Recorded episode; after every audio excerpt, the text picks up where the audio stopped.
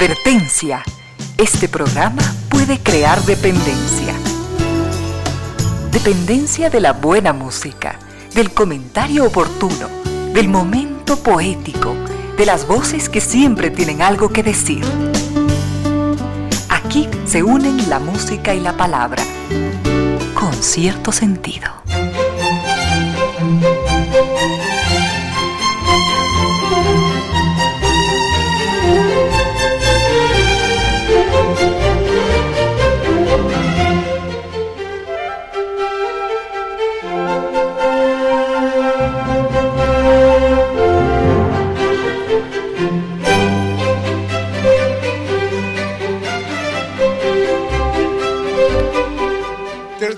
Cuatro minutos. Bienvenidas, bienvenidos. Gracias por sintonizar Radio Suceso 101.7. Gracias por compartir estas horas de música, comentarios, entrevistas y ojalá, ojalá al final de la jornada, como siempre, podamos imaginar con estos favores que la fantasía nos hace, podamos imaginar que hemos rendido un real, justo y merecido, merecidísimo homenaje a la inteligencia, a la sensibilidad, a la autoestima, a la confianza, a la alegría de vivir y siempre, siempre a las ganas de luchar de todos, donde quiera que nos encontremos, a las ganas de luchar por una vida más digna en lo individual y en lo colectivo.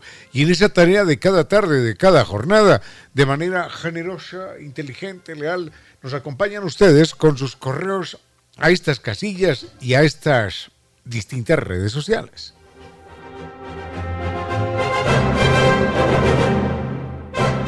Nuestro correo electrónico con cierto sentido ecuador arroba gmail.com.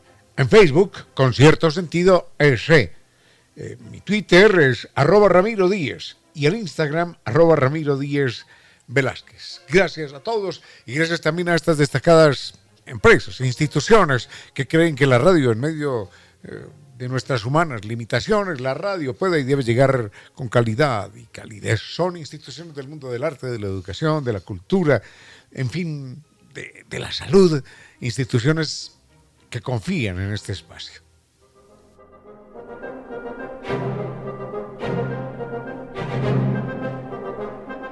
Recuerden que nos esperan, nos esperan en Abu Dhabi, claro que sí, allí en Dubai nos esperan para celebrar el fin de año y el inicio del próximo año con guía acompañante desde Quito, todo incluido. Nos va a llevar Sambitur. Sambitur nos va a llevar a conocer el mercado de oro más grande del mundo Vamos a experimentar toda la adrenalina de un safari por el desierto. Vamos a disfrutar de un crucero por el río Dubai con el espectáculo de luces y rascacielos iluminados. La ciudad de la ciudad Ferrari nos está esperando y también la majestuosa mezquita de Abu Dhabi.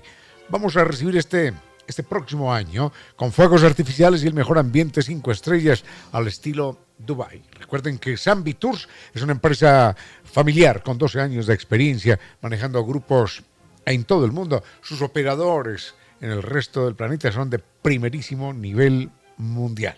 Así que anoten este teléfono, 600-2040. Están ahí en la avenida Amazonas y Veracruz frente a la sede de jubilados del IES. La página es sambitours.com. Recuerde que Sambitours cumple con nuestros años y ellos nos acompañan.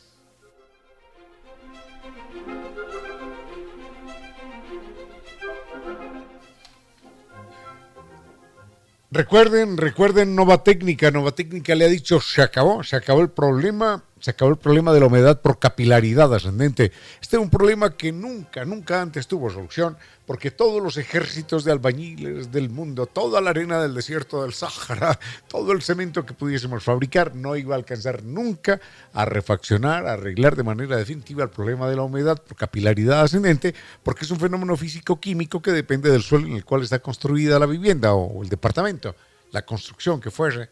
Entonces, hoy Nueva Técnica Equiblit tiene el equipo técnico, perfecto, científicamente diseñado, que elimina desde la base y para siempre la humedad por capilaridad ascendente. La página web novatecnica.com. Mail ecuador.novatecnica.com. Dos teléfonos 098 2600 588 y 098 8185 798. Recuerden que siempre es una buena recomendación cambiarnos a NetLife, el Internet eh, seguro de ultra alta velocidad, que también nos ofrece seguridad, productividad y atención personalizada. Al frente en controles está el doctor Vinicio Soria, dispuesto a entregarnos la mejor música. Tenemos aquí una serie de temas que se nos han venido quedando. Tengo, sí, tengo que comentar este porque mm, en lo personal lo agradezco inmensamente y es el contacto con el señor Nelson Serrano. El señor Nelson Serrano es un ecuatoriano, un compatriota nuestro, eh, acusado y, condenado a muerte en los Estados Unidos. Y está haciendo todo lo posible para que esa, esa inocencia demostrada de Nelson Serrano conduzca finalmente a su liberación. Bueno, enseguida comentamos este y otros temas pendientes que tenemos aquí en el programa. Con cierto sentido.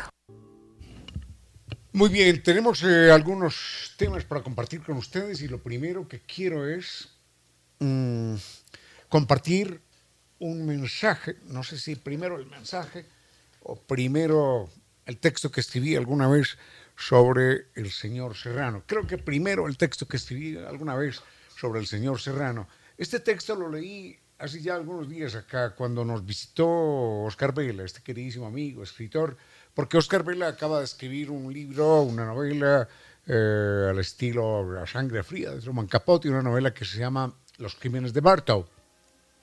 Y se supone, esperemos que así sea, que esta novela, más muchos otros eh, artículos y programas de eh, artículos que salen en los medios y algunos programas de televisión, ayuden de alguna manera a conseguir la, libertad del señor Nelson Serrano.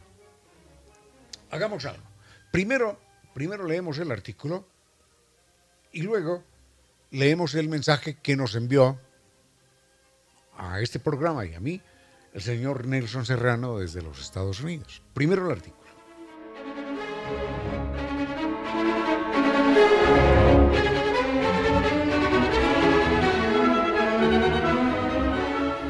Un domingo por la mañana vi a John Thompson trotando con su perro recorriendo el vecindario.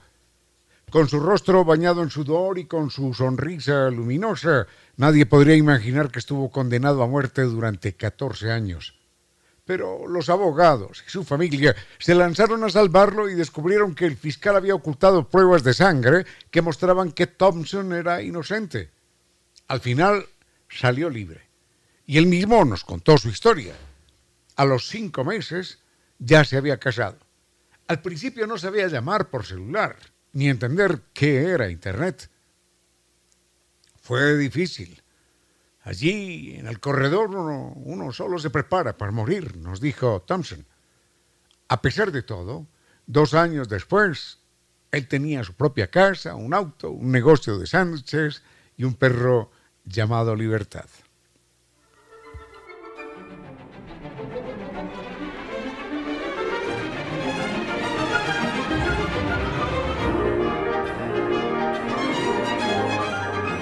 Thompson tuvo suerte. Otros también han salido libres después de 20 años y más en el corredor de la muerte. Pero muchos otros salieron muertos. Estudios recientes, sobre todo a partir del ADN, muestran que un número enorme de ejecutados, como los llama la ley, eran inocentes. Hace poco el estado de Carolina del Sur pidió perdón por asesinar a un niño, George Stinney. Aquí en este programa también contamos la historia de George Stinney llevado a la silla eléctrica con apenas 14 años. Le leyeron un pasaje de la Biblia para que se pudiera encontrar con Dios y enseguida lo tuvieron que sentar en la misma Biblia para que su cabecita de niño pudiera alcanzar los electrodos mortales.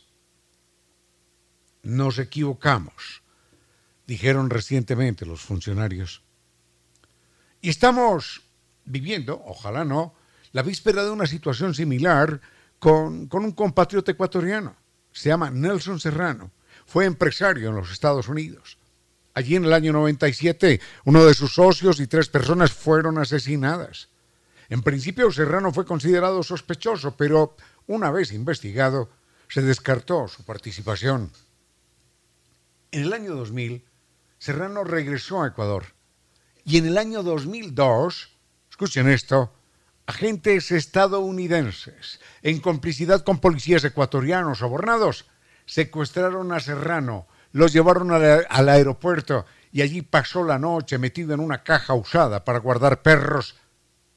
Y el otro día voló a Miami, drogado y en calidad de detenido. Después de esta acción que violó toda norma legal y cualquier soberanía, Serrano fue sometido a torturas durante 205 días que contó uno tras otro. Llevado a juicio, Serrano fue condenado a cuatro penas de muerte y en cualquier momento se define su caso. La pena de muerte es el crimen legal que comete un Estado contra un ciudadano y es el peor crimen.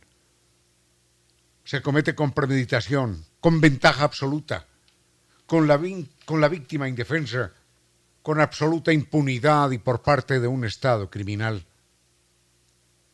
Ojalá, ojalá entre todos ganemos una vida a los predicadores de la muerte. Con cierto sentido.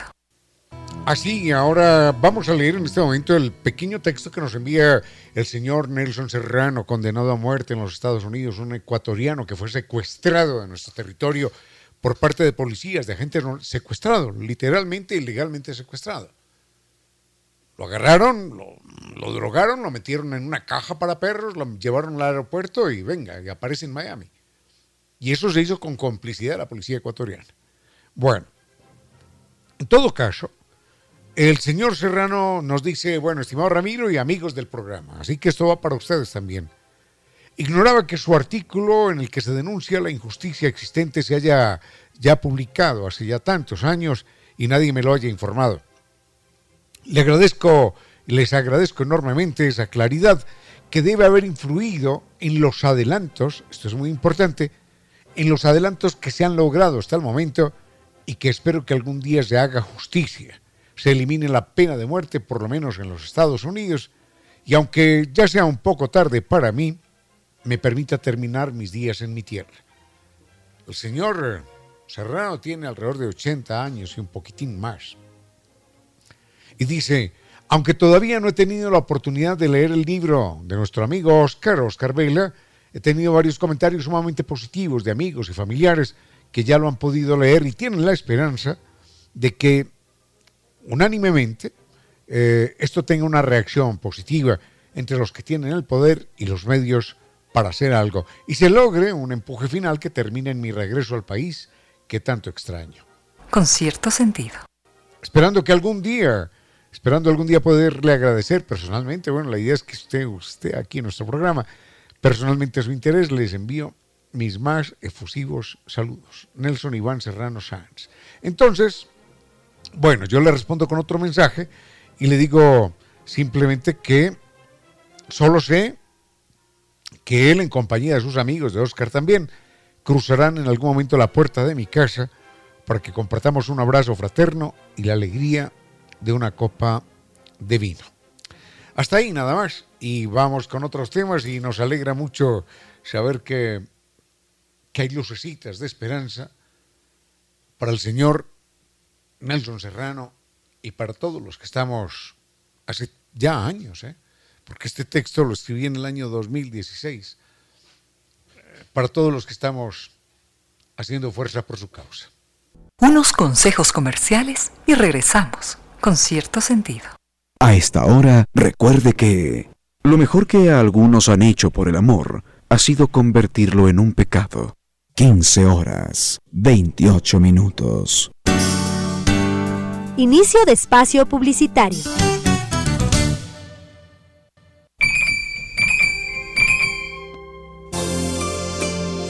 ¿Quién lo diría?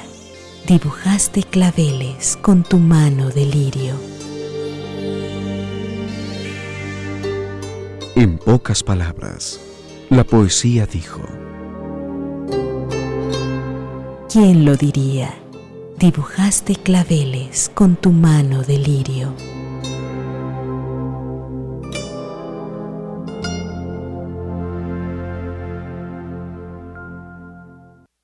Sigue con ustedes, Ramiro Díez. Con cierto sentido.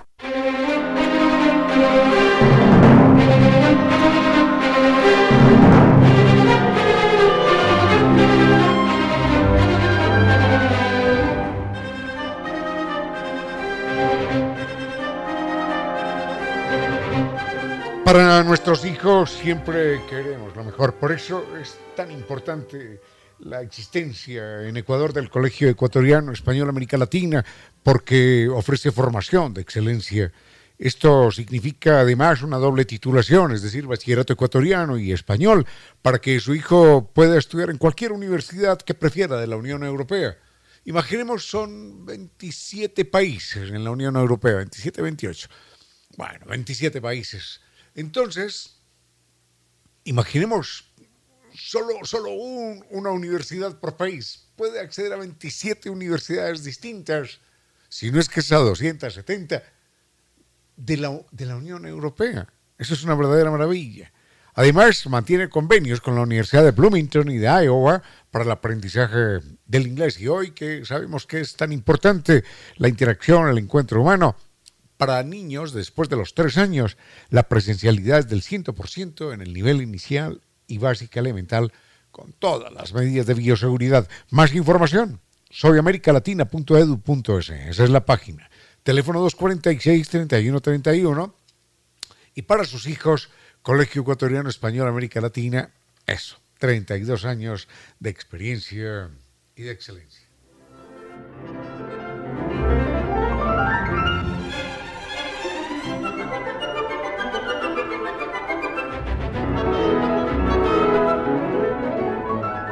Veamos esto. maravillas de la naturaleza. Dicen que en algún momento dije que iba, sí, dije que iba a hablar acerca, acerca de los insectos, pero particularmente de las, de las luciérnagas. Podríamos hablar de las hormigas, de las luciérnagas, de las abejas, de tantos insectos, de las mantis religiosas, de tantos, de tantos animales maravillosos. Vamos a hablar de, de uno o dos insectos en un momento, pero uno de los que más me impresiona porque es un insecto políglota. Bueno, ¿de qué estás hablando, Ramiro? ¿Te enloqueciste? un insecto políglote. Sí, sí, ¿cuántos idiomas hablas tú, Vinicio? ¿Dos, tres? Bueno, cuatro. Bueno, sucede que el cerebro, el cerebro de una, de una luciérnaga habla más de los idiomas que hablas tú y más de los idiomas que, que hablo yo, que no hablo ninguno, pero juntos, cuatro o cinco, los que fueren. La luciérnaga, con ese cerebrito pequeñito, es capaz de hablar más de 900 lenguajes distintos. Ya, ya, Ramiro, ya, ¿qué te pasa? ¿De qué estás hablando? Enseguida les voy a explicar cómo lo hace.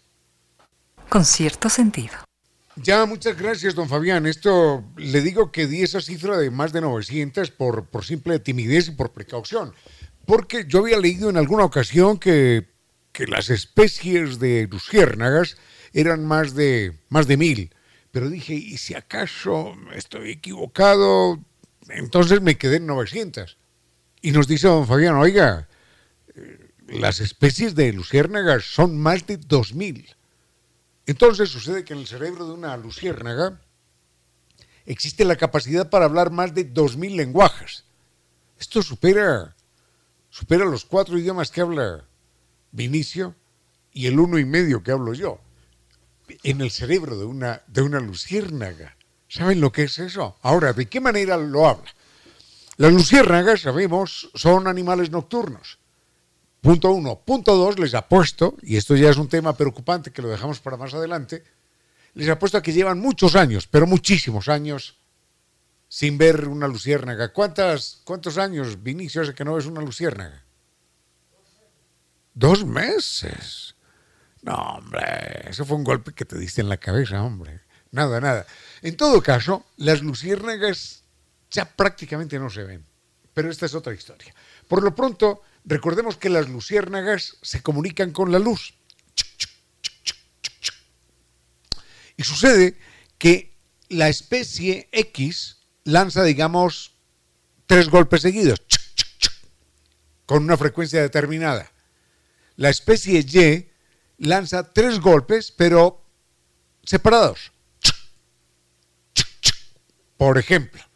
Y así más de dos mil distintas maneras. Más de dos mil distintas maneras de comunicarse. Porque claro, se tienen que comunicar en la noche. Y no se ven las hembras con los machos. Pero ven los anuncios publicitarios. Hola, ¿qué tal? Aquí estoy sola, soy soltera, qué sé yo. Ven un ratito que nos hacemos compañía. Y entonces así se comunican las hembras y los machos. Hola, ¿qué tal? Soltero, de buena familia, qué sé yo, con, con buen dinero, ven acá, estoy buscando una compañera para pasar la noche. Y la otra le responde, le dice, hola, ¿qué tal? Sí, sí, pero con la misma frecuencia, con la misma frecuencia en el mismo tiempo. Si una lucierna o zeta hace siete destellos en cinco segundos con una frecuencia determinada, el macho o la hembra, para comunicarse con esa luciérnaga, hace exactamente la misma frecuencia, lo cual habla de una capacidad extraordinaria. Bueno, ya eso está impreso en el programa de la luciérnaga. Pero hay una luciérnaga, esta es la más terrible de todas. Por eso te digo, Vinicio, cuidado con las mujeres que hablan muchos idiomas. ¿eh? Hay una luciérnaga que es capaz de imitar la luz del macho, sin importarle que sea de otra especie. Entonces, el macho dice, y ella, que tiene una frecuencia distinta, simplemente imita ese canto visual, permítanme la licencia, imita esa frecuencia, esa voz visual, y le hace en la misma frecuencia. Y el macho dice, uy, me conseguí una amiga, y arranca volando hacia ese punto luminiscente en la oscuridad que le habló en el mismo lenguaje. Y cuando llega, hola, ¿qué tal? Buenas noches, la otra, se lo come de un solo golpe. Y si enseguida aparece un macho que hace entonces ella hace y también se lo come. Es decir, ella, la hembra, es capaz de hablar cualquier lenguaje de cualquier macho, prendiendo y apagando la luz a la velocidad que lo hace el otro, lo cual significa una capacidad extraordinaria de imitación de las lenguas. Como si alguien sale a pasear por Nueva York y empiezan a hablar en ruso, en polaca, o en francés, en alemán, en inglés, en guaraní, en quichua, buscando compañía. Eso, eso es exactamente lo que hace la hembra. Y cada vez que se le cae el macho ahí, feliz de la vida porque habla habla su propio idioma. Por eso te digo yo, cuidado con las mujeres, hombre, Vinicio, que, hablan tres y cuatro idiomas. Cada vez que le cae el macho que habla su propio idioma, la hembra se lanza sobre él, le arranca la cabeza y lo devora. Eso es, eso es verdaderamente extraordinario. Enseguida venimos con algo más de los insectos y volvemos con otros temas porque el tema es inagotable. Con cierto sentido.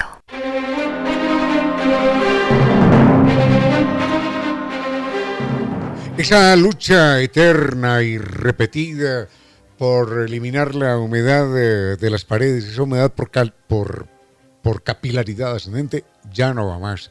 Bueno, puede seguir eternamente si quiere, si es que cree que el próximo albañil sí y el siguiente tal vez y el otro posiblemente. No, no. Esa no es la solución. Así, así no tendrá solución. La solución es científica y técnica, porque no hay otra. No hay otra en este momento, salvo que quiera mover su casa a un lugar distinto. Pero mientras su casa permanezca ahí, mientras el departamento y la construcción estén ahí, van a presentar ese problema de, capilar, de humedad por capilaridad ascendente. Kibli de Nova Técnica es un equipo que repele el agua desde la base. Entonces ya no subirá nunca más. Se seca la humedad, se refacciona, se arregla y es de una vez y para siempre. La página www.novatecnica.com el teléfono 098 26 005 88 o 098 81 85 798. Recuerden, mail ecuador arroba. Kibli de Novatecnica.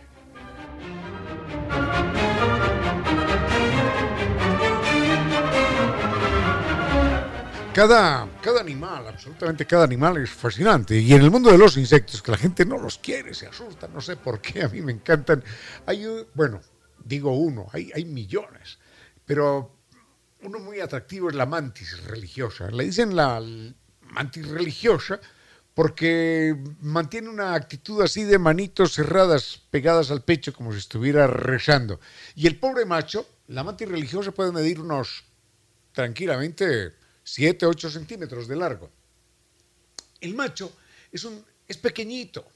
El macho eh, mide aproximadamente un centímetro o centímetro y medio. Es decir, es que imagínese que usted mide un metro y su enamorada mide siete metros, algo así por el estilo. Esa es la desproporción. En general, en los insectos, las hembras son mucho más grandes, mucho más voluminosas que los machos, porque las hembras son encargadas de llevar los huevos. Digo los huevecillos, ¿no? Los, los los huevos que van a poner después. En todo caso, la mantis religiosa, que mide unos siete y medio, 8 centímetros, tiene un macho que apenas mide un centímetro. Cuando se ve el acto de copulación entre esos dos es verdaderamente extraordinario, porque el macho sabe que se está jugando la vida. Él sabe que la va a perder, no sé cómo, pero tiene tantos deseos locos, por eso del, del instinto, que se acerca a la hembra, pero se acerca en cámara lenta, al punto que usted se demora más de una hora en ver cómo el macho recorre 10 centímetros. Porque el macho para no despertar la sospecha de la hembra, está completamente quieto. Y la hembra, que sabe que se lo va a comer, está también completamente quieta, haciéndose la tontita.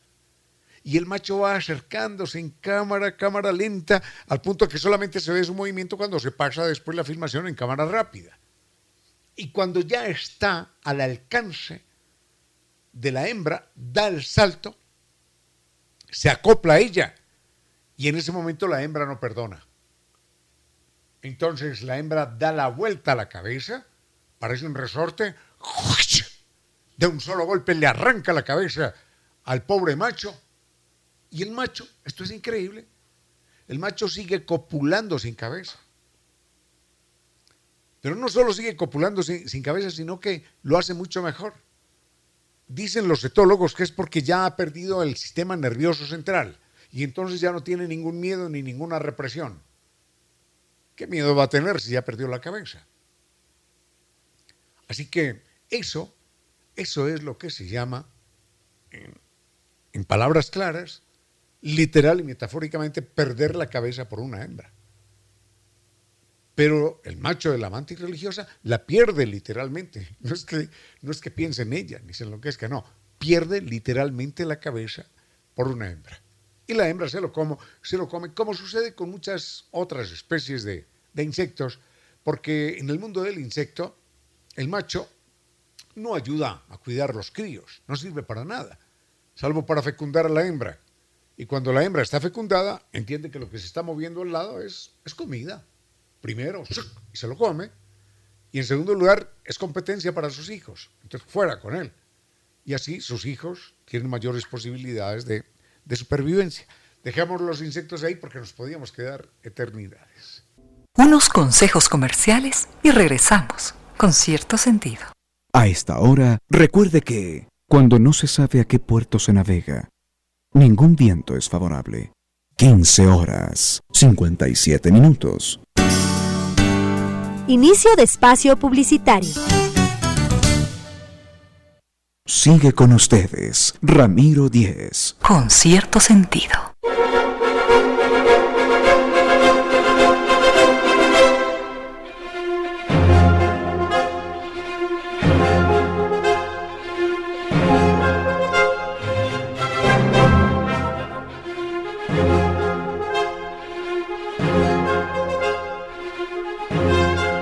San Viturs es una empresa familiar con dos años de experiencia que maneja grupos por todo, por todo el mundo. Trabaja con extraordinarios operadores a nivel mundial y todas las salidas están garantizadas y respaldadas con guía acompañante desde Quito. Además, todo incluido, ¿eh?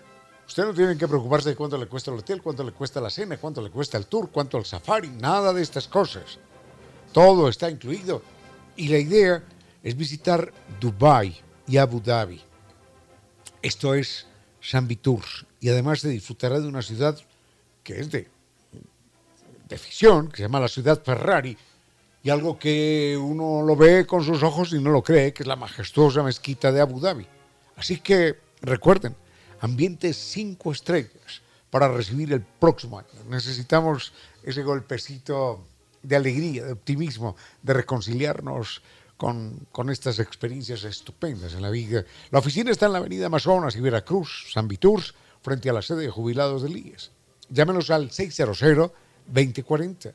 La página sanvitours.com. San Viturs cumple, cumple con nuestros sueños y nos acompaña.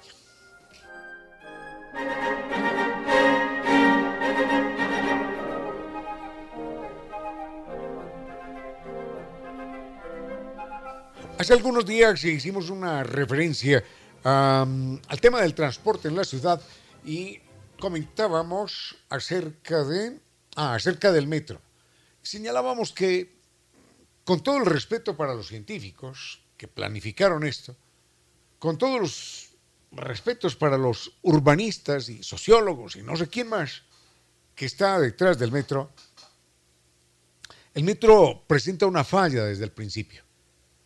Y es que, no en términos técnicos, no sé, de eso no sé, pero sí en términos estratégicos, en términos de una visión dinámica de la ciudad. Cuando uno pretende solucionar ese problema en ese momento, posiblemente lo solucione, posiblemente. Pero no entiende no entiende cuando dice, es que solucionemos este problema aquí, ya, en este momento. No entiende que ese problema tiene una dinámica y que las situaciones van a cambiar y que eventualmente esa solución de emergencia, venga, hagamos esto, puede terminar agravando el problema.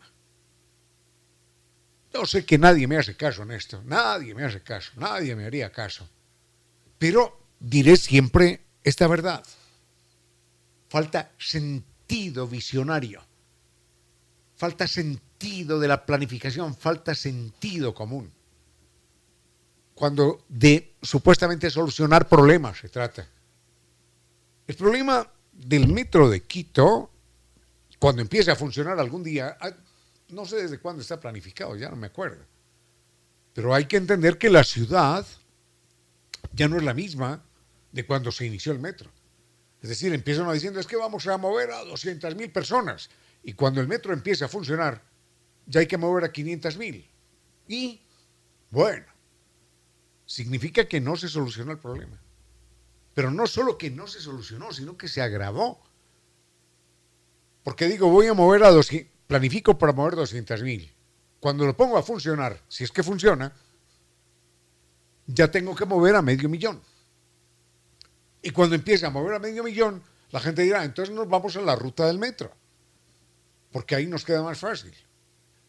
Y se valorizan las viviendas y los comercios y, la tierra y todo. Entonces la gente se va a la ruta del metro y ya hay que mover no a medio millón, sino a un millón. Y la planificación inicial era para, para 200 mil. Está claro, señores planificadores se tienen que mover en el tiempo, se tienen que mover en el tiempo para entender qué será ese chorizo que es Quito, porque Quito es un chorizo de 60 kilómetros, con 8 kilómetros de ancho, para entender cómo se va a portar demográficamente ese chorizo. Y el metro, que es un arma tan poderosa de transporte, tendría que haber sido una herramienta no para solucionar el problema ya, que también lo solucionaba, sino para planificar la distribución y el crecimiento de la ciudad. Pero no se hizo. Y en China, en China, están haciendo lo mismo. Parece que los chinos, bueno, no ven más allá. Enseguida les cuento qué es lo que están haciendo.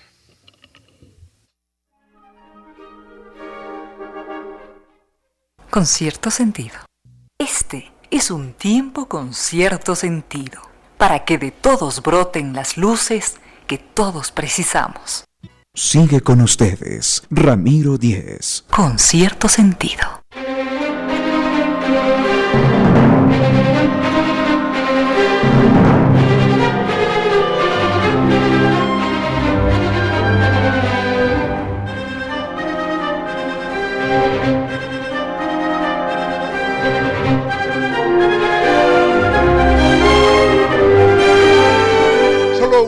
Nota muy breve acerca de estas grandes obras, mega obras, que significan definir la ciudad y marcar a la ciudad por siempre. Si tenemos un corredor de 50 kilómetros, 60 kilómetros, no sé cuántos, desde el sur al sur-sur, al norte, norte de Quito, y, claro, decimos, es que por aquí se mueve la gente, entonces eh, la idea inicial, la más primitiva, la más espontánea es decir, bueno, hagamos un, tren, un subterráneo lo que fuere, que vaya por ahí, por ese mismo corredor. Y no nos damos cuenta de que si en principio planificamos para 200.000 personas, cuando el tren, con todas sus complicaciones y atascos, termine por funcionar, ya voy a necesitar mover a medio millón, lo cual significa que se me va a quedar obsoleto, con problemas. Pero no solo eso, sino que la presencia del tren en esa zona va a llamar más gente. Y entonces se me va a duplicar ese medio millón a un millón. Y no va a funcionar nunca bien, nunca. Eso es lo primero. Lo segundo es que si tuviera un sentido de perspectiva, un sentido visionario, un sentido hacia el futuro, yo miraría, bueno, las personas que están en eso, mirarían el mapa de Quito y sus alrededores y dirían, bueno, estas zonas tienen desarrollo potencial, una, dos, tres, cuatro, aunque no estén en el corredor central, en la columna vertebral, entonces se haría una serie de transportes, de metros, de minimetros, en esas zonas para moverlos hacia distintos puntos, de tal manera que esas zonas que tienen potencial de desarrollo llamen gente. Y entonces, en tres, cuatro, cinco años, aunque uno dirá al principio, pero ¿por qué allí? Bueno, en dos, tres, cuatro, cinco años, allí van a aparecer las universidades, los bancos, los centros comerciales, los conjuntos multifamiliares. Eso. Y de esa manera se baja la densidad complicada que atosiga, que envenena a la ciudad en el cordón central. Porque ahora van a estar más dispersos y va a haber un mejor manejo del territorio, del valor de la tierra de los tiempos de trabajo. Cada ecuatoriano, no que cada ecuatoriano, cada quiteño, somos dos millones. Yo creo que en promedio cada quiteño perdemos una hora diaria, una hora diaria de ir y venir. Podría ser menos, ¿no? Podría ser menos ese tiempo, pero puede ser una hora, una hora diaria que malgastamos, una hora diaria que nos gastamos contaminando una hora diaria que no aprovechamos en nada, salvo en, rabiar mientras estamos llegando a casa o a la oficina. Eso significa una ciudad, ¿saben lo que es esto? Una ciudad que pierde dos millones de horas al día. Esto, con dos millones de horas al día podríamos hacer la muralla china. Con dos millones de horas al día podríamos levantar las pirámides de Egipto. Con dos millones de horas al día de trabajo. Pero no, se pierden, ojalá se perdieran, se convierten en contaminación, en rabia, en incapacidad, en pérdida de tiempo. Bueno, ah, enseguida nos vamos a China porque los chinos también están metidos en un proyecto sin mucho sentido. Con cierto sentido. Este es un tiempo con cierto sentido, para que de todos broten las luces que todos precisamos.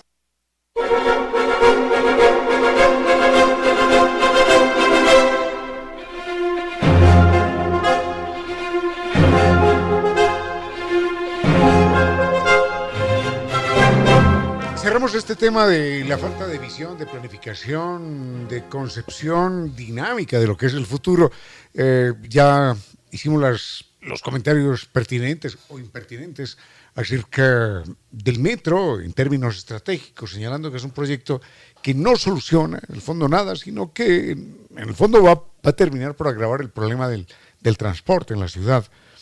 por una parte. Por otra parte, este fenómeno no es solamente nuestro, sino que leía hace ya algunos días, y un oyente me hace una referencia a esto, no sé si es casualidad, sí, supongo, eh, leía hace ya algunos días, meses en verdad, acerca de un proyecto que tiene la ciudad de Shanghái, en China, y para el efecto hay un grupo de mm, arquitectos españoles, pero este es un proyecto de mucho tiempo atrás, es un proyecto quizás de, de 10 o 15 años, un grupo de arquitectos españoles que han diseñado ya, ya lo han diseñado, el proyecto ya está por lo menos en el papel, no sé si, si, si en los bancos está el dinero, seguro que aparecerá, y no sé si lo van a llevar a cabo o no, porque me parece demencial, es demencial.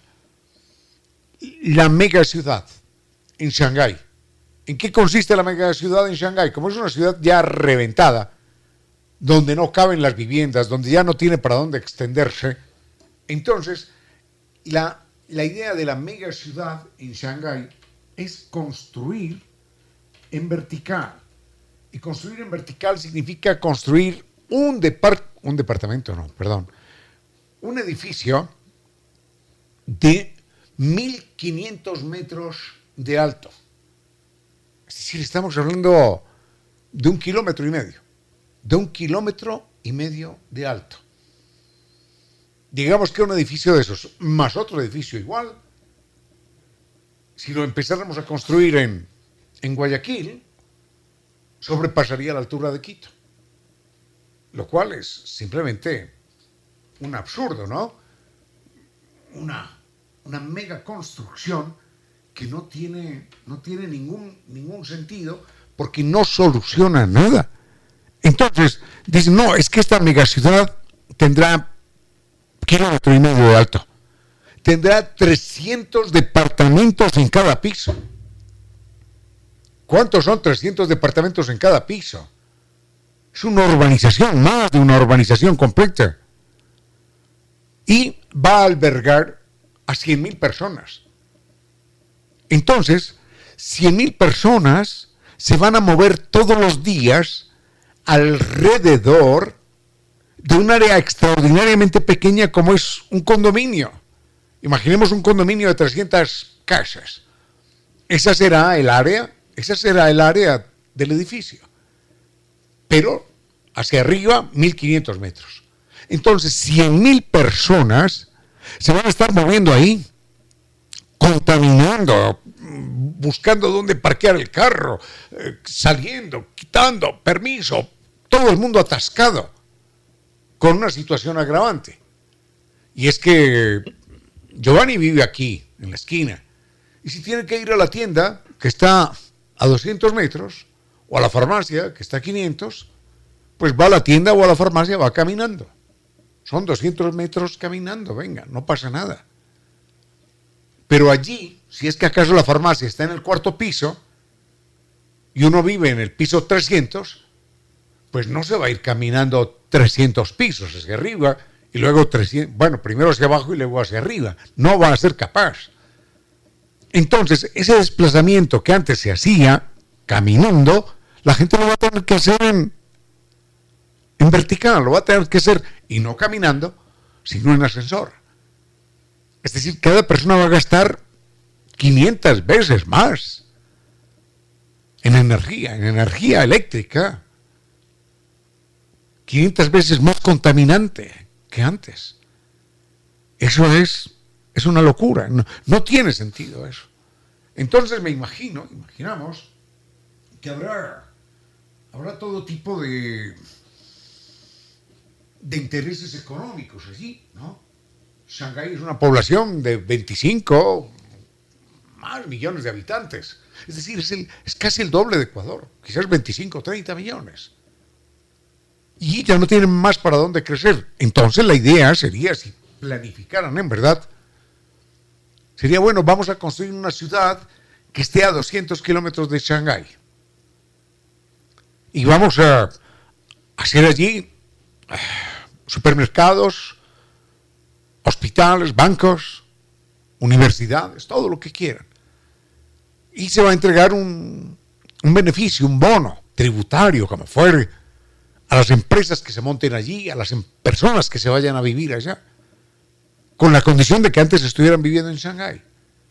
Y así se descongestiona la ciudad y se soluciona un problema al otro lado, hasta que eso tenga un tamaño determinado.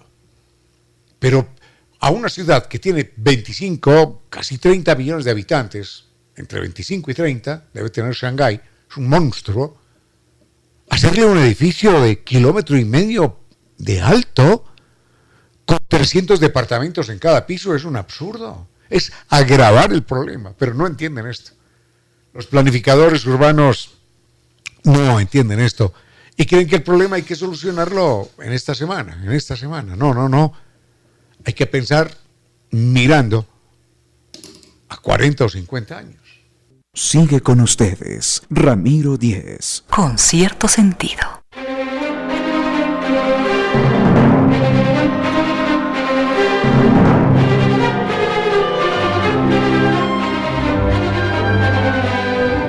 Estamos intentando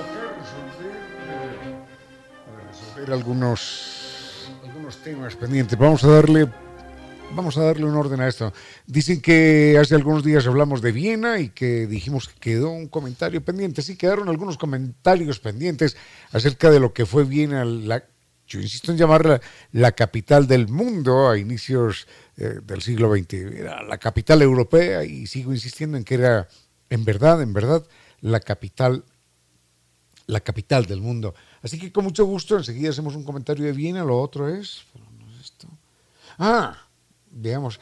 Alguien pregunta acerca de Patroclo y Aquiles. Patroclo y Aquiles son dos eh, personajes de, de la guerra de Troya. Mm, y la pregunta de este muy apreciado oyente es, veamos esto, ah, si eran, si eran amigos o eran algo más. Bueno, eh, posiblemente eran algo más, posiblemente eran algo más. Enseguida podemos hacer una breve referencia a eso, porque aunque sí es un tema atractivo desde el punto de vista mitológico y lo que se quiera, eh, este programa también lo escuchan niños y entonces hay temas que escapan un poquitito a ciertas edades. Mm, enseguida, enseguida hacemos una muy breve referencia a esto, lo otro es los chistes de las suegras. Ah, muy bien esto. Esta pregunta es muy deliciosa. Esta pregunta vale la pena que, la lean. Iba a decir Charles Darwin, Sigmund Freud. Eh, lean, ojalá pueda leer algún día un, un libro de Sigmund Freud que se llama El chiste y su relación con el inconsciente. Y en el chiste y su relación con el inconsciente él habla precisamente de este tipo de chistes. De los chistes contra las suegras. Seguro que has escuchado, has escuchado chistes contra la suegra, Giovanni. Seguro que sí. Bueno, no, enseguida. Uy, me molestan esos chistes.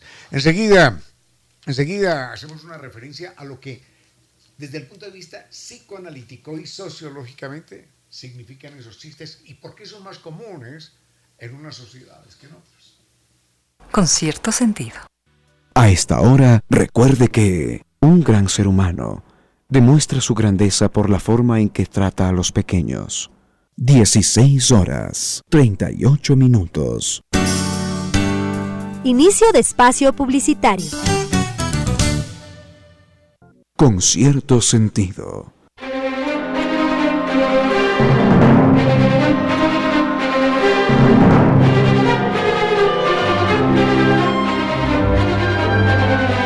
breve referencia a esto de los chistes. Recordemos lo que dice Sigmund Freud. Detrás de cada chiste hay un conflicto.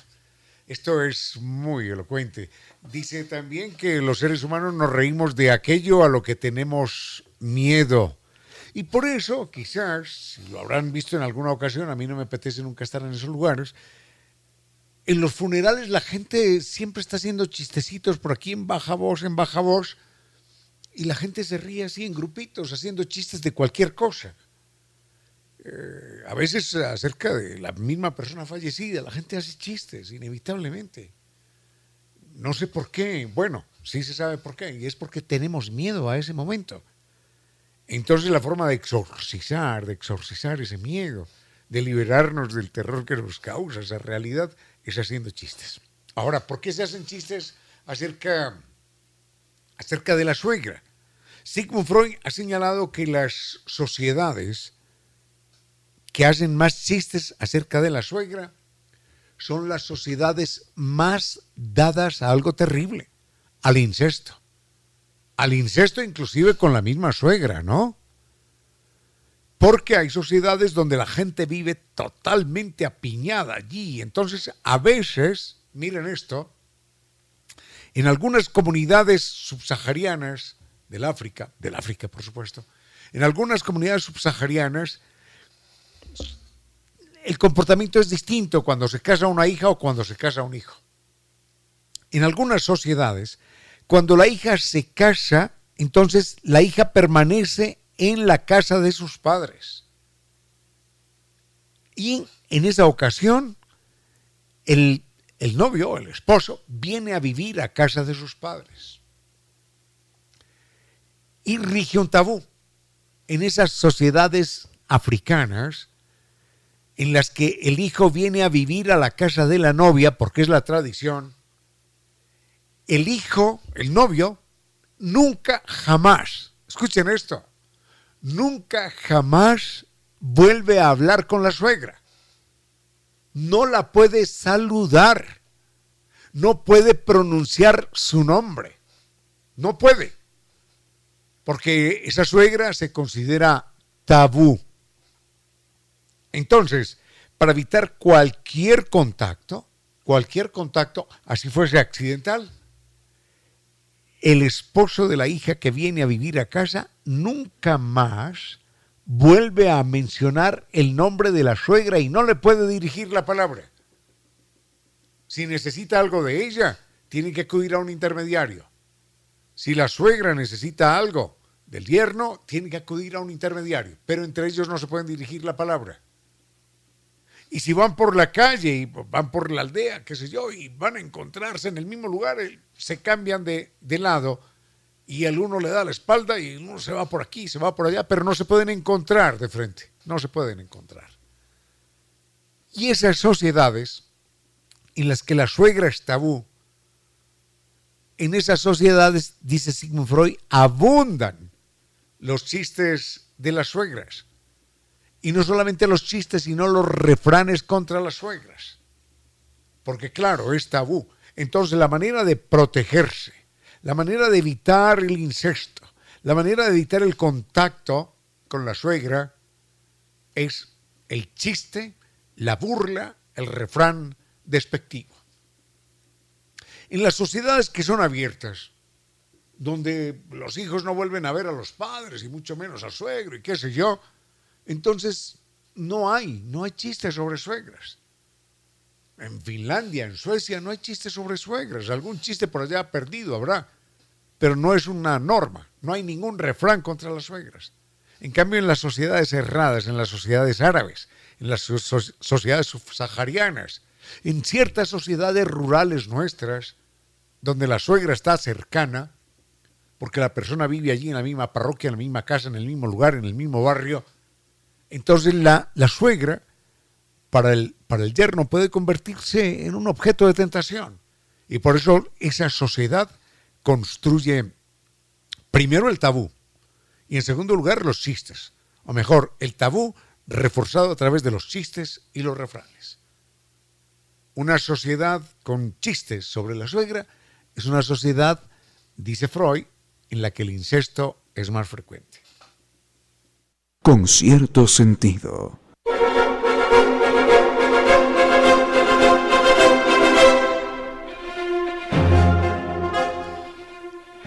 Tema pendiente de hace algunos días, tiene toda la razón, desde el 12 de octubre estábamos con esto. Habíamos comentado que, eh, bueno, detrás de la historia de lo que llamamos el descubrimiento de América, hay mucha historia, valga la redundancia, y no es un juego de palabras, hay mucha historia por destejer hay mucha historia por descubrir, porque a veces más importante y más apasionante que la misma historia oficial que aparece es la historia que no se ve, la historia que no se dice. Hemos señalado en alguna ocasión que, bueno, esta es una hipótesis mía, una tesis mía, que el descubrimiento de América, lo que llamamos el descubrimiento de América de Cristóbal Colón, se origina en el envenenamiento por plomo, originado por las minas de plomo que pusieron de moda los romanos. Ya lo he contado, pero es que el tema es apasionante. En un momento dado los romanos descubren el plomo y lo ponen de moda. Y entonces plomo por aquí, plomo por allá, en las copas, en los cubiertos, en todas partes. Las mujeres hasta se maquillaban con plomo y pintaban eh, el polvillo de plomo de rojo y se lo ponían en los labios. Se estaban intoxicando, se estaban envenenando. Y una de las características del envenenamiento por plomo es que la persona ya no siente el sabor ni el olor, no le huele nada y nada le sabe. Entonces, en aquella época los reyes, los poderosos, que bueno, tenían algunos placeres, pero no tenían ni yates, ni aviones, ni cosas de esas. Y uno de los grandes placeres era la buena comida y la buena bebida. Pero ya la comida y la bebida no les sabía nada. Estaban intoxicados por plomo, sobre todo las clases más ricas, porque el plomo era muy costoso. Y los cubiertos de plomo y guardaban el vino en, plomo y el agua en plomo, todo en, en recipientes de plomo. Entonces, esos reyes ya no, no saboreaban la comida y por eso pagaban a precios superiores al oro, pagaban la canela, pagaban el jengibre, pagaban la pimienta, pagaban el comino, pagaban lo que fuera para darle buen sabor. Buen sabor no, intenso sabor a las cosas. Inclusive le echaban canela y pimienta y jengibre y comino al mismo vino que se tomaban. Cuando los cristianos se lanzan a las cruzadas en la Edad Media contra los árabes, se lanzan no por conquistar terrenos sagrados, eso era mentira, se lanzaban para abrir el mercado de las especias hacia el oriente, porque las especias llegaban hasta ahí y los árabes, los mercaderes, cobraban muy caro. Entonces, una, una onza de, de pimienta o de canela terminaba valiendo 20 veces más en Italia que lo que valía en el Medio Oriente. Entonces dijeron, aquí esto, este negocio no se los dejamos a ellos, vamos, vamos por la conquista de los territorios sagrados. Lo que se buscaba era abrir el territorio, el paso hacia esas especias que ya en Europa valían un dineral. Por eso, por eso el viaje de Cristóbal Colón no es en busca de oro. Nunca lo verán ustedes que diga el viaje de Cristóbal Colón fue para buscar oro o para buscar otro, otro continente. No. Buscó la ruta de las especias. Y si no hubiera sido por ese envenenamiento de plomo, la historia de América, bueno, en algún momento nos hubiéramos encontrado, pero habría cambiado de manera total. Se me queda lo de Francisco, lo de Francisco de Triana, no, es Rodrigo. Rodrigo de Triana. Se, nos queda, se me queda ya para el día lunes. Vayamos con música porque viene Doña Reina con su vuelo de música y palabras. A esta hora, recuerde que la mayor victoria está en superarnos a nosotros mismos. 17 horas. Inicio de espacio publicitario. Con cierto sentido.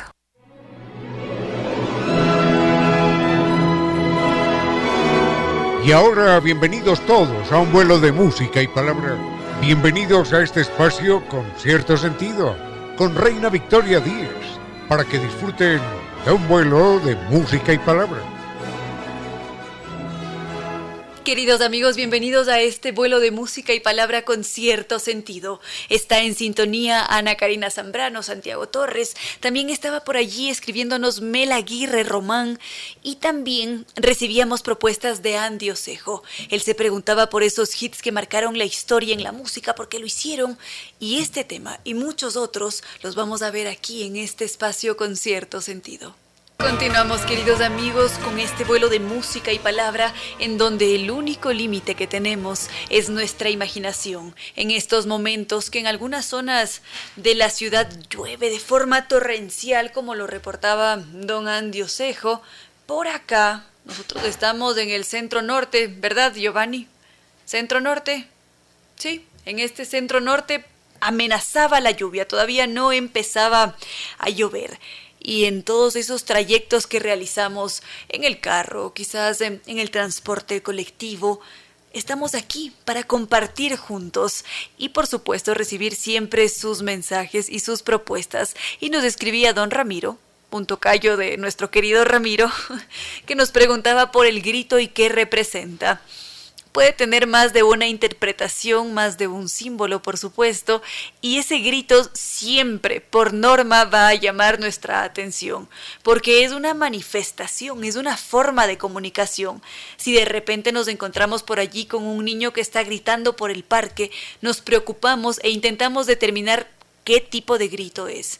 ¿Es un grito amable? ¿Es un grito de juego? ¿O más bien de susto, de auxilio?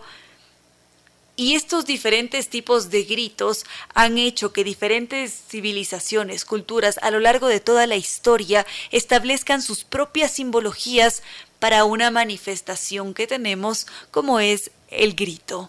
Y tengo la sensación de que ya ha empezado a llover. ¿No es cierto? Sí, ya está lloviendo por acá por la Eloy Alfaro y Granados. Continuamos con música y seguimos con la simbología de los gritos.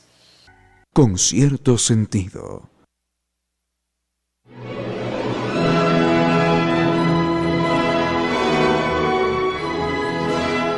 Antes de continuar con toda la simbología que tienen los gritos en las diferentes culturas a lo largo del tiempo, me gustaría preguntarles a ustedes, queridos amigos, que en este momento nos escuchan en ese trayecto del automóvil, que quizás todavía se encuentran en su espacio laboral, que están en casa compartiendo con la familia, con los nietos, con los sobrinos, con los padres. ¿Qué representa para ustedes el grito? ¿Cuál es su propia simbología? ¿Lo utilizan quizás en medio del juego, en medio de las bromas? ¿Cómo interactúan ustedes con los gritos? Pueden escribirnos a nuestras redes sociales, Facebook con cierto sentido, Twitter arroba Reina Victoria DZ, Instagram arroba Reina Victoria 10. Y más adelante estaré compartiendo sus respuestas, por supuesto. Ahora, si es que nos trasladamos hacia un territorio como Irlanda, podríamos centrarnos quizás en las leyes irlandesas, en donde aparece el grito como un símbolo que tiene un valor de protesta legal. Y ese grito no puede suceder en cualquier parte, es decir, Giovanni y yo no nos podemos poner a gritar aquí bajo las leyes irlandesas, sino que tenemos que respetar los espacios y acudir a un sitio específico en donde es posible gritar, ejercer ese valor de protesta.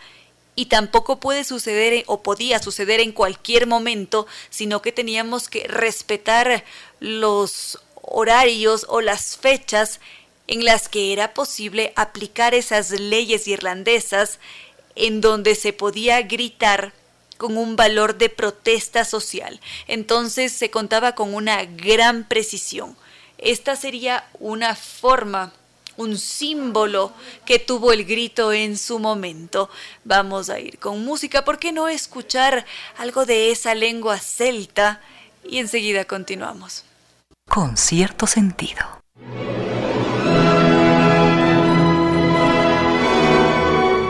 Continuamos a bordo de este vuelo de música y palabra, nos dejamos envolver por esas melodías de Nueva Zelanda, de Irlanda, mm, de diferentes territorios de este bellísimo planeta. Y por ahora nos habíamos centrado en la simbología que tiene el grito Habíamos mencionado a los romanos y también a los griegos que solían gritar jalala antes de salir a la afrenta. Y curiosamente, estos griegos y romanos también decidieron adoptar una forma de gritar muy específica y la adoptaron nada más y nada menos que de una costumbre de aquellos pueblos que ellos llamaban bárbaros, de aquellos individuos que ellos discriminaban y de quienes querían deshacerse.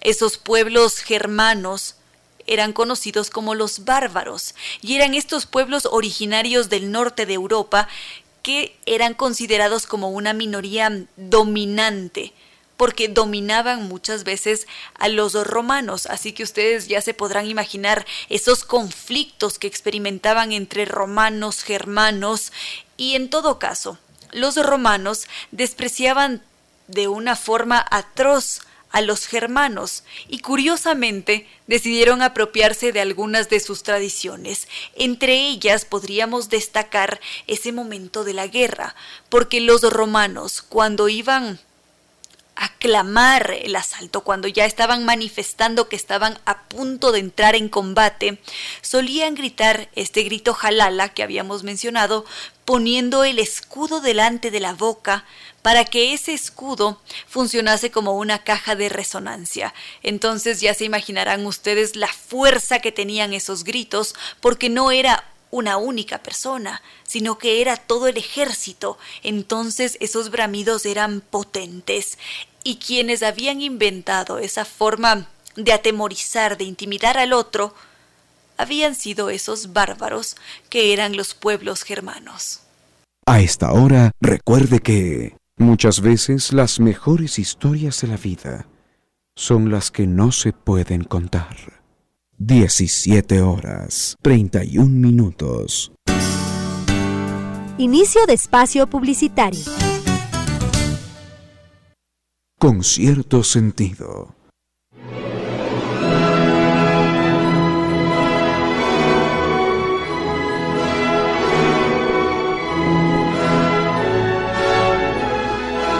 Algunas de sus preguntas, sus preguntas, sus respuestas sobre el grito. Nos escribía Ana Karina Zambrano y nos decía que es un desahogo, otros nos decían que es una forma de enojo. Hay diferentes interpretaciones, diferentes formas también de expresar los gritos, por supuesto. Y ahora, ahora hemos visto brevemente algunas de esas expresiones.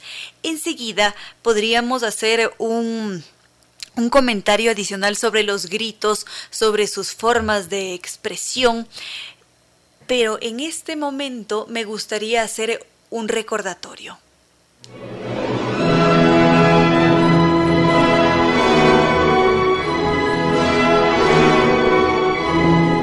Recordatorio que quería compartir con ustedes, queridos amigos, a las 5.30 de la tarde, es que si es que en un determinado momento ustedes quieren disfrutar de una experiencia gastronómica memorable, pueden hacerlo en restaurante Casa Gangotena.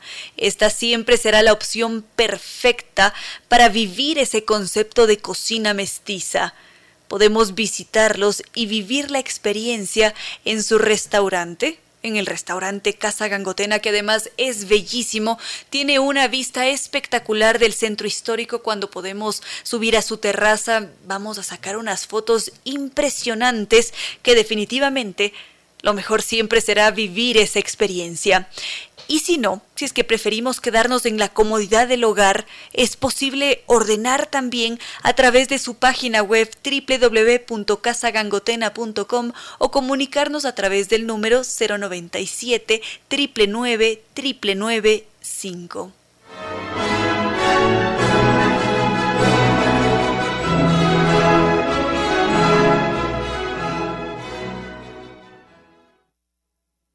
Música. Con cierto sentido. Lasciatemi cantare con la chitarra in mano. Lasciatemi cantare. Con cierto sentido.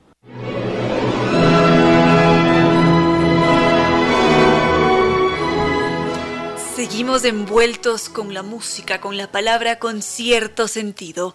Muchas gracias a Santiago Torres que en este momento nos escucha en medio del tráfico, pero que ese tráfico se haga mucho más ligero si es que nos acompañamos por la música, si es que nos centramos en la historia, en sus diferentes anécdotas, en esos conflictos que hubo en su determinado momento entre germanos o romanos, esos pueblos que nos imaginamos, porque aquí en este espacio con cierto sentido, nuestro único límite es la imaginación. Y sobre los gritos, un detalle adicional.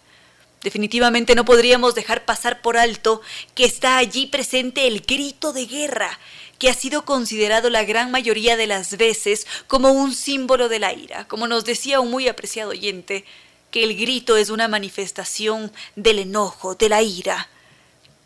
Y ese grito ha sido considerado también como un símbolo o una manifestación de los mismísimos dioses, como una manifestación del dolor, del regocijo de la vida misma, y según el pensamiento mágico, el grito puede de alguna manera absorber la fuerza de esos diferentes entes todopoderosos, porque de esa forma lo que hacen los seres en la tierra es absorber esa energía de los dioses, transformarla en un grito para arremeter contra el enemigo.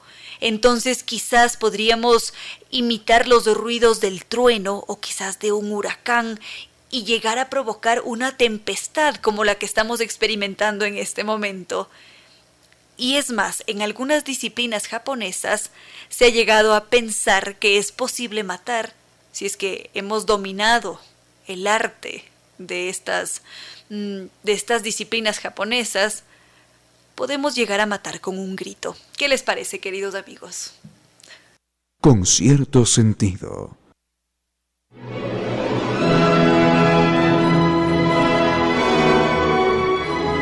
Gracias a don John Bueno que nos escribe desde Santander, Colombia, que habla sobre los gritos que se producen cuando una madre da a luz, sobre diferentes experiencias en donde también aparecen y surgen los gritos. También nos escribe don Celso Monteros, muchísimas gracias, creo que aún no ha terminado de escribir el mensaje, y también gracias a doña Mercedes, quien se encuentra en sintonía en este momento. Estábamos centrados en los gritos, pero al mismo tiempo, Giovanni, nos habían pedido que compartiéramos nuevamente agenda cultural y así que lo vamos a hacer a continuación. Teatro, cine, música, pintura, literatura. Los seres humanos somos seres culturales. La brújula de la cultura apunta a este norte. La Universidad Andina Simón Bolívar y el Centro Cultural Casa Egues presentan Historias desde el futuro, ciencia ficción andina como antropología especulativa, de Iván Rodrigo Mendizábal, con la participación de César Montaño, Fernando Balseca, Emiliano Gil Blanco y Fernando Naranjo. Este evento tendrá lugar el sábado 23 de octubre a las 11 de la mañana en la Juan Larrea N1676 y Río de Janeiro esquina. Esta dirección es del Centro Cultural Casa Egues.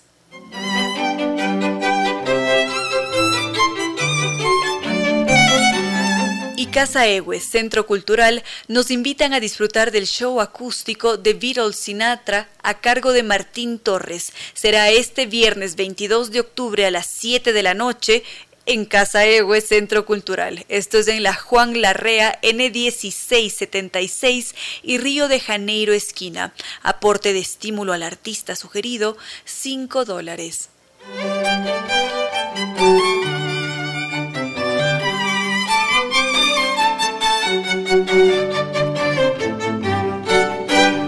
Podríamos olvidarnos de este evento, Guns N' Roses Sinfónico en Quito, el punto de venta www.thundershows.com. Si necesitan el sitio web, nos escriben a través de redes para enviárselo. Y el evento será este sábado 16 de octubre a las 8 de la noche. Precios 20 dólares general, 25 preferencia, 30 VIP. Guns N' Roses Sinfónico en Quito en la Cámara de Comercio este 16 de octubre a las 8 de la noche. Las entradas están disponibles en www.thundershows.com. Gracias a Roberto Morales, Francisco Morales, quizás serán familia. También Santiago que nos está escuchando en este momento. Don Celso quien nos había solicitado un tema musical que no lo hemos encontrado lamentablemente. Pero en todo caso vamos a continuar con una estupenda selección que hace siempre el doctor Córdoba. ¿No es verdad? Sí, muy bien, muy bien. Me gustaría en este momento, queridos amigos, son cinco para las seis de la tarde, pero brevemente compartir una noticia que ha sido publicada por la revista Science Magazine sobre la pandemia. Varios científicos se han preguntado si es que este virus va a desvanecerse de repente o va a convertirse en una simple gripe, que después de todo este susto que hemos experimentado, simplemente lo vamos a tener allí como un recuerdo y más adelante va a ser común decir, ah, me dio COVID, como si se tratase de una simple gripe. Y lo que han hecho los investigadores es centrarse en Dinamarca, porque en Dinamarca tienen el mayor porcentaje de población vacunada del mundo entero. Y es en este territorio en donde ellos han decidido estudiar, ver a futuro cuál podría ser el comportamiento del virus. Si bien es cierto, el virus todavía está allí, todavía es una amenaza para la salud pública, sin embargo, como tienen al 88% de la población de, adultos mayores vacunadas, y aquellos que tienen 18 años y más son el 97% de individuos que están ya vacunados, sienten que de alguna manera han llegado ya a ese punto de tranquilidad y nos dicen que en Dinamarca lo más probable es que el coronavirus derive o sea tomada más adelante como una simple gripe, que con toda esta inmunidad de rebaño que han conseguido, va a ser posible estar cubiertos, desarrollar esa inmunidad tan anhelada y que ya no va a representar un riesgo y va a desestabilizar de tal manera como lo ha hecho en estos tiempos recientes. Es más, nos dicen que acá en, en Dinamarca va a ser de esos primeros sitios que van a eliminar completamente todas las restricciones y va a ser posible salir a bailar y estar en los bares sin el aforo limitado, lo mismo asistir a conciertos, teatros, compartir con tranquilidad un alimento, en fin, nos dicen que es probable que este sea la evolución que tenga la situación y este estudio nace a partir de Dinamarca y su extraordinaria tasa de vacunación. Hasta allí podríamos dejar a esta noticia y continuar con música. Con cierto sentido. Gracias por sus mensajes nuevamente, queridos amigos. Don Fabricio Rivera, allá en Europa es de madrugada, ¿no? Estamos en madrugada de, sábado.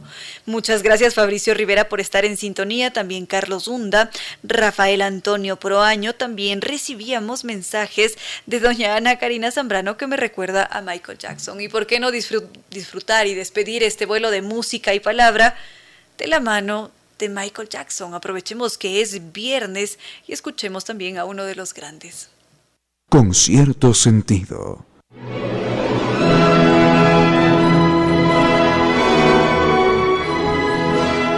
Ya al final de este programa de viernes 15 de octubre de 2021. Muchas gracias a don Francisco Miranda Andino que en este momento se encuentra en sintonía. Gracias a cada uno de ustedes que aquí en el Ecuador y en diferentes partes del mundo ha compartido esta tarde con cierto sentido envueltos con la música y también con la palabra. Por supuesto, queremos agradecer la presencia en este espacio de Zambi Tours, esa empresa familiar con 12 años de experiencia que ha manejado grupos por el mundo entero, que nos invita a festejar el fin de año por todo lo alto en Dubái y Abu Dhabi, y por supuesto con guía acompañante desde Quito y todo incluido. Todo el equipo de trabajo de Zambi Tours está conformado por profesionales de primer nivel y de la mano de ellos visitaremos el mercado de oro más grande del mundo, vamos a sentir la adrenalina de un safari por el desierto, disfrutar de un crucero por el río de Dubái con el espectáculo de luces y los rascacielos iluminados, vamos a visitar la ciudad Ferrari y la majestuosa mezquita de Abu Dhabi y recibir el 2022 con una cena de fin de año con fuegos artificiales y un excelente ambiente cinco estrellas al estilo Dubái. Las salidas están garantizadas y respaldadas con guía acompañante desde Quito.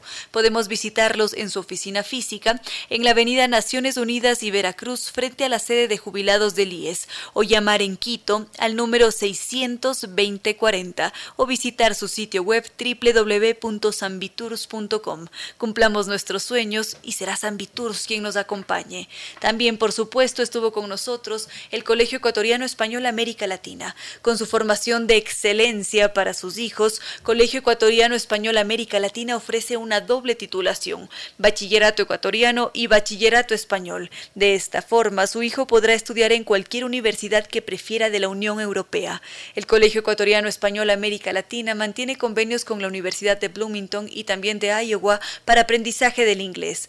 Y conscientes de la importancia de la interacción y el encuentro humano, ofrecen presencialidad del 100% en su nivel inicial y básica elemental con todas las medidas de bioseguridad para mayor información sobre el modelo educativo, podemos visitar la página web www.soyamericalatina.edu.es o si no, llamar al 246-3131 y agendar una cita con su personal que nos realizará un bellísimo recorrido por las instalaciones del Colegio Ecuatoriano Español América Latina, además de entregarnos toda la información que requiramos. Para sus hijos, Colegio Ecuatoriano Español América Latina, 32 años de experiencia y de excelencia.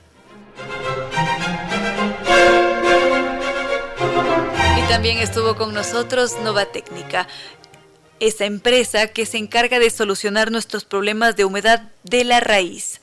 Su correo electrónico es ecuador.novatecnica.com o su página web www.novatecnica.com o si no podemos llamar a los números 098 2600 588 o 098 81 85 798. También estuvo con nosotros NetLife, ese internet seguro de ultra alta velocidad que siempre nos ofrece seguridad, productividad y atención personalizada. Son las 6 y 9 de la tarde. Al frente en estuvo el doctor Giovanni Córdoba, que nos ha entregado como siempre una estupenda selección musical. Y del otro lado han estado todos ustedes, queridos amigos. Han estado atrasados algunos como don Roberto que llegaron con las justas, otros en cambio que estuvieron conectados desde cuarto para las tres, ya listos para compartir esta tarde con cierto sentido, gracias a cada uno de ustedes que tarde a tarde comparte con Ramiro y conmigo. Gracias por entregarnos su amistad y hacer que este espacio con cierto sentido vuele vuele por lo alto con la música, con la palabra y con cierto sentido, por supuesto. Siempre estamos muy agradecidos por sus interacciones a través de redes sociales y nuestro correo electrónico. Aprovecho para recordarlo, correo electrónico con cierto sentido ecuador gmail.com, Facebook con cierto sentido, Twitter arroba Reina Victoria DZ, Instagram arroba Reina Victoria 10. Siempre es un verdadero gusto poder compartir con ustedes, queridos amigos, y a las 6 y 10 de la no queda más que decirles que no fue más por hoy, que vayan con mucho cuidado en esta tarde lluviosa y por supuesto recuerden que los queremos mucho y que será hasta el próximo lunes.